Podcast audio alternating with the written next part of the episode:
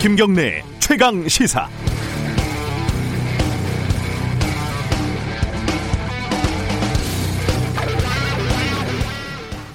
요즘 포털 기사를 보면요. 진중권, 어, 공지영 이런 이른바 유명인들이 SNS에서 싸우는 걸 거의 중계하듯이 받아쓰는 기사들이 넘쳐납니다. 주로 조국 전 장관과 관련해서 주고받는 공격과 방어인데요. 자극적인 조롱과 비난, 아슬아슬한 인신 공격들이 난무를 합니다. 이게 뭐 싸움 구경이 재밌으니까 그걸 중계하는 것 같은데요. 예를 들면 이런 겁니다. 어제 연합뉴스가 네이버 픽을 한 그러니까 중요하다고 올린 기사 제목이 공지영 진중권 설전 이분 좀 케어 vs 어, 허언증 심해져 국민일보 픽은 진중권 국가 너는 도대체 어떤 사람이니 서울경제 픽은요 어, 진중권 공지영 보자 보자 하니 사생활선 넘어 다른 것도 보자고 할까 겁나 물론 어, 예컨대 진중권 씨가 정의당을 탈당을 한다든지 하는 실제 어떤 일이 벌어지면 기사를 쓸 수는 있죠. 하지만 이렇게 페이스북에 배설하는 이야기를 기사로 그대로 옮기는 거는 기사가 아니라 공해에 가깝습니다. 독자들이 불쾌합니다. 그걸 떡하니 중요하니까 봐주세요. 이러고 픽을 하고 클릭해주세요. 하고 어뷰징을 하는 거는 뻔한 거 아니겠습니까? 먹고 사니즘이죠. 클릭수로 먹고 사는 언론의 슬픈 기사들입니다. 제가 개별 언론사들의 경영 사정을 잘 모릅니다만은 그렇게 어렵습니까? 어, 그렇다면 소위 정론지라는 허명을 벗어버리고 그냥 대놓고 어뷰징해서 먹고 사는 작은 얼, 인터넷 언론사들처럼 커밍아웃해서 노골적으로 장사를 하는 게 낫겠습니다. 길게 보면 이런 클릭 장사는 언론사 전체의 어, 신뢰를 망가뜨리는 짓인 걸 우리는 모두 잘 알고 있지 않습니까? 1월 15일 수요일 김경래 최강 시사 시작합니다.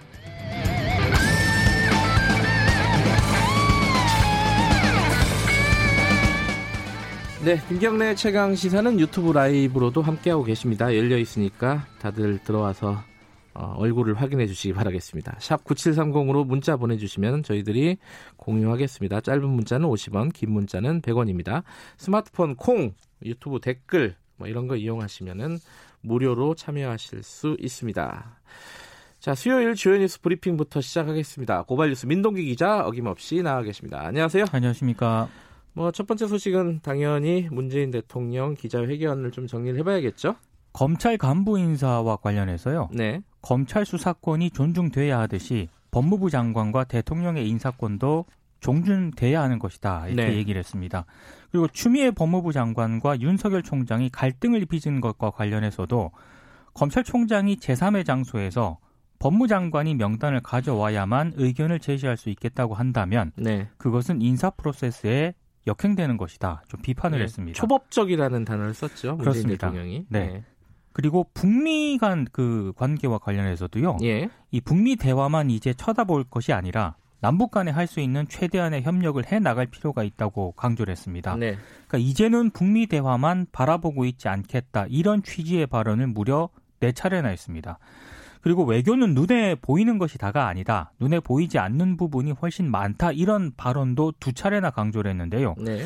공개되지 않은 어떤 물밑 움직임이 있는 것 아니냐. 이런 점을 좀 시사, 음. 시사한 것으로 보입니다. 네. 그리고 부동산 문제와 관련해서는요. 정부 의지는 확고하다. 정부는 지금 대책이 시효를 다했다고 판단하면 보다 강력한 대책을 끝없이 내놓을 것이다. 이렇게 강조를 했고요. 4월 총선 뒤에 야당을 아우르는 협치 내각을 꾸릴 수 있다. 이런 뜻도 밝혔습니다. 어, 오늘은 2부에서요. 이 문재인 대통령 기자회견 좀 정리하고 특히 뭐 부동산 정책 관련된 그리고 경제 정책 관련된 얘기를 김상조 정책 실장이죠. 어, 스튜디오에 모시고 얘기를 좀 나눠보겠습니다. 근데 이번 기자회견은 어, 예전처럼 뭐 기자들의 질문하는 태도가 뭐 건방지다 뭐 그런 그런 어떤 형식이라든지 어떤 진행 과정에 대한 얘기는 많지는 않았어요. 이제 뭐 이런 거 가지고 예. 예. 이제 자유롭게 손을 들고 질문하는 게 음. 이제 서로 간에 익숙해진 게 아닌가 싶습니다. 그러니까요. 한 두세 번 하니까 익숙해져 버렸어요. 네. 그러니까 자주 했으면 좋겠습니다. 이런 네. 거. 어제 저는 좀 기억에 남는 거는 어, 퇴임 퇴임에 대해서 벌써 물어보는 기자가 있었습니다. 그죠? 네. 어, 문재인 대통령이 웃으면서 잊혀진 사람이 되고 싶다. 뭐 이런 얘기를 한 게 기억에 남고 조국 전 장관에 대해서는 마음의 빚이 있다. 뭐 이런 네. 얘기를 했던 것들이 좀 인상이 깊었습니다. 자, 이 여기에 대한 화답일 수도 있을 것 같은데 윤석열 검찰총장도 어, 몇 가지 중요한 발언을 했습니다. 어제 그 법무연수원에서요. 네. 부장 검사 승진 대상자들을 상대로 리더십 과정 강연을 했거든요. 네. 우리도 바꿀 것은 많이 바꿔 나가야 한다 이렇게 얘기를 했습니다. 네. 검경 수사권 조정 법안이 통과가 돼서 향후 형사 사법 시스템에 큰 변화가 있을 것이라면서 대검도 후속 조치를 당장 준비할 것이다 이렇게 얘기를 했고요. 네. 형사 사법 시스템 변화에 따라 검사의 본질을 깊이 성찰해야 할 시기가 됐다면서 죄의 구성 요건만이 아니라 공적 자원을 투입해서 해야 할 일인지도 따져서 형사 문제로 해결할 일이 아닌 것은 비형사화하는 등 우리도 바꿀 것은 바꿔 나가야 한다 이렇게 얘기를 했습니다. 그러니까 윤 총장의 발언은 국회를 통과한 검경 수사권 조정 법안에 대한 자신의 의견일 수도 있고요. 네. 아니면 그 새 기자회견에서 검찰 개혁을 강조한 문 대통령의 문 대통령의 발언에 대한 대답으로도 해석이 될 수가 있습니다. 아, 검사가 나쁜 놈 때려잡는 거 말고도 할 일들이 많다. 요거는 윤석열 총장도 인식을 하고 있는 거고. 그렇습니다. 그런 측면에서 보면은 조금 문재인 대통령과 어, 윤석열 총장이 간접적으로나마 대화가 되고 있는 것 같다는 느낌은 좀 있습니다. 네.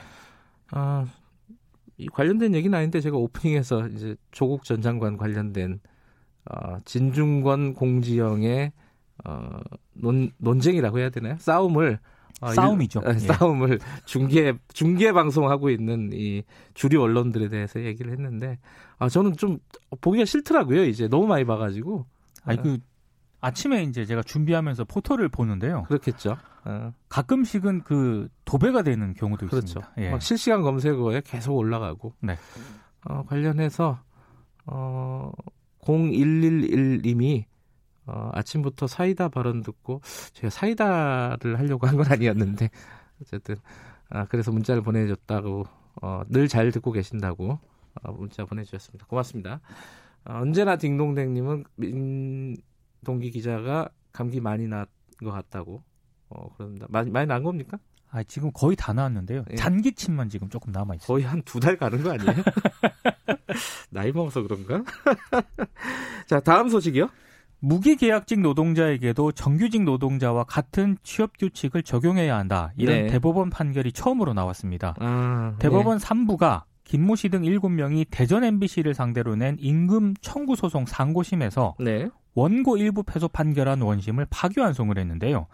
계약직으로 입사를 해서 일을 하다가 무기계약직으로 전환된 김모 씨 등이 정규직에 비해서 기본급, 수당 등에서 차별을 받고 있다면서 2013년에 소송을 제기했거든요. 네.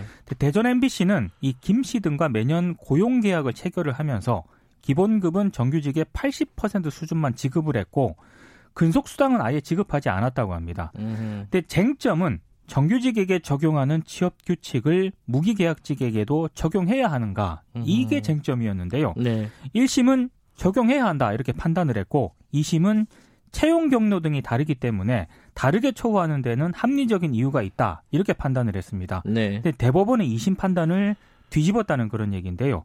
무기계약직 노동자들의 소송이 이어질 가능성이 상당히 높습니다. 그러니까 이거 굉장히 의미 있는 판결이네요. 네. 어, 무기계약직이 지금까지는 대부분의 사업장에서 차별받아 왔었는데 네. 임금이나 이런 복지나 이런 부분에서 차별하면 안 된다 이런 취지네요. 그렇습니다. 네, 다음 소식이요. 법무부가 사회이사 임기 6년 제한을 올해 3월 주총부터 적용을 하기로 했습니다. 법제처가 지난 10일 사회이사 재직 연한 신설 등을 포함한 상법 시행령 개정안 심사를 완료를 했는데요. 네. 어, 이 개정안은 차관회의와 국무회의 심의 그리고 대통령 재가를 거쳐서 2월 초에 공포가 될 예정입니다. 그러니까 500여 개 상장 상장 회사가 네. 이제 사회이사 700여 명을 더 뽑아야 된다는 그런 얘기인데요. 감기 안 나오셨군요. 그렇습니다. 이 경제단체가 1년 정도 더 미뤄달라고 요구를 했는데 법무부가 이걸 받아들이지 않았습니다. 그리고 사회이사 결격 사유도 강화가 되는데요. 기존에는 최근 2년 이내에 해당 상장사 계열사에서 상무에 종사했던 뭐 이사라든가 집행임원, 감사를 사회이사 결격 사유로 삼았는데 이 기간을 3년 이내로 1년 정도 더 늘렸습니다. 음. 오늘 보수신문하고 경제지들이 이 사안을 굉장히 비중 있게 보도를 했던데요. 해외에도 전례가 없는 규제다 이런 재계 측의 목소리를 좀 많이 반영을 했습니다. 그러니까 사회이사들이 이제 거수기 역할을 한다. 그렇습니다. 그죠? 기업들하고 오랫동안 있다 보면 유착되기가 쉽고 이렇기 때문에 임기를 제한한다는 건데 네. 외국에서는 이렇게 안 나온다는 거죠. 어. 근데 외국에서는 또 이렇게 또 거수기 역할만 하는 사회이사만 있지는 않으니까요. 그렇습니다. 예. 아, 어쨌든 지금 이제 실시가 된다는 거네요. 네. 네. 다음 소식은 또 동물복지 관련된 얘기네요. 농림축산식품부가 동물복지 종합계획을 어제 발표를 했는데요. 네. 사람을 물거나 위협하는 위험한 개에 대해서는 공격성 평가를 거쳐서 안락사 등의 명령을 내릴 수 있게 됩니다. 음. 이 위험한 개를 평가하기 위한 기준, 행동 교정, 안락사 명령 절차 등 세부 내용을 2022년까지 확정할 예정이고요. 아, 2022년까지요? 그렇습니다. 예. 그리고 맹견을 소유한 그 사람 있지 않습니까? 네. 보험 가입이 의무화가 됩니다. 맹견 품종의 수입을 제한하는 그런 제도와 아파트 등 공동주택에서는 맹견을 기를 때 사전에 허가를 받도록 하는 그런 제도도 역시 2022년부터 시행이 되고요. 반려견과 함께 외출하는 경우에는 2미터 이내에 목줄을 채우도록 하는 그런 제도가 제도가 올해 안에 시행이 될 예정입니다. 음, 네. 그리고 반려동물을 새로 키우는 사람은 의무적으로 사전 교육을 받도록 하는 제도 역시 2022년부터 시행을 하기로 했고요. 동물 보호 복지 교육 프로그램을 초중고 정규 교육 과정에 포함시키는 방안도 함께 추진을 하기로 했습니다. 네. 그리고 지금은 반려견에 대해서만 동물 등록을 하도록 하고 있는데요. 앞으로는 고양이도 동물 등록을 해야 합니다. 동물 학대를 하는 사람에 대한 처벌도 강화할 방침입니다. 독일 같은 경우는 이 반려견이나 이런 걸 키우려면 세금을 내게 한다 그러더라고요. 아 그래요? 예, 그러니까 이게 어, 키울 수 있는 준비가 돼 있는 사람이 키워야 된다는 거죠. 그건 맞는 어, 것 같습니다. 예. 네. 여러 가지 이제 대책들이 나오는 것 같습니다. 최근에 문제들이 많이 발생했어요. 어, 다음 소식은 어, 아역 배우 관련된 소식이 들어와 있네요. 어제 국회에서 아동 청소년 연기자 103명을 대상으로 진행한 드라마 제작 현장 노동 실태 조사 결과가 공개가 됐거든요. 네. 최장 촬영 시간을 물으니까 12시간 이상이 61.2%로 응답자의 절반을 넘었습니다. 네. 심지어 24시간 이상이라고 응답한 그 사람도 3명이나 있었는데요. 네. 이들은 최장 29시간, 32시간, 36시간을 촬영했다고 각각 답을 했습니다. 야간 촬영을 경험해 봤다는 응답도 68.9%로 나타났는데요. 야간 촬영 경험자 70명에게 제작진이 동의를 구했는지 물어보니까 38명이 특별히 동의를 구하지 않았다 이렇게 답을 했습니다. 28.2%는 장시간 노동을 했는데도 약속된 출연료를 받지 못한 경험이 있었다고 답을 했고요. 아동 청소년들은 촬영 현장에서 인격 모독도 겪어야 했는데 18.1%는 욕설을 들었다고 답을 했고 외모 지적이나 다이어트 또는 성형을 강요받았다 이런 답도 3건이나 있었습니다. 36시간 이상 촬영한 거는 좀 끔찍한데요. 아, 이거 아동 청소년들을 네. 대상으로 이렇게 했다는 게 충격적입니다. 예. 그 아동 청소년은 기본적으로 좀 룰을 지켜줘야죠. 그렇습니다. 어, 자기 또 공부도 해야 되고. 네. 어, 이 마지막 소식은 제가 좀 어, 놀라 놀라운 소식입니다. 편의점이 많이 사는 지역에 살수록 청소년 비만의 가능성이 높아진다. 이건 어디서 발표한 거죠? 저도 놀라서 가져왔는데요. 예. 경기대 박소연 교수가 이 관련 연구를 진행을 해서 보고서를 발표를 했는데 네. 여기서 이제 확인된 내용입니다. 그러니까 편의점, 뭐 PC방 이런 편의 시설하고요. 비만의 상관관계를 분석을 했거든요. 네. 근데 이 중에서 편의점만 청소년 비만에 유의미한 영향을 미치는 것으로 나타났습니다. 그러니까 편의점이 많을수록 탄산음료, 설탕, 빵과 같은 음식의 섭취가 증가해서 비만이 될 가능성이 높다는 그런 얘기고요. 이 밖에도 뭐 게임이라든가 스크린 시청 시간, 휴대전화 이용 시간이 길수록 청소년 비만 가능성이 높은 것으로 나타났는데요.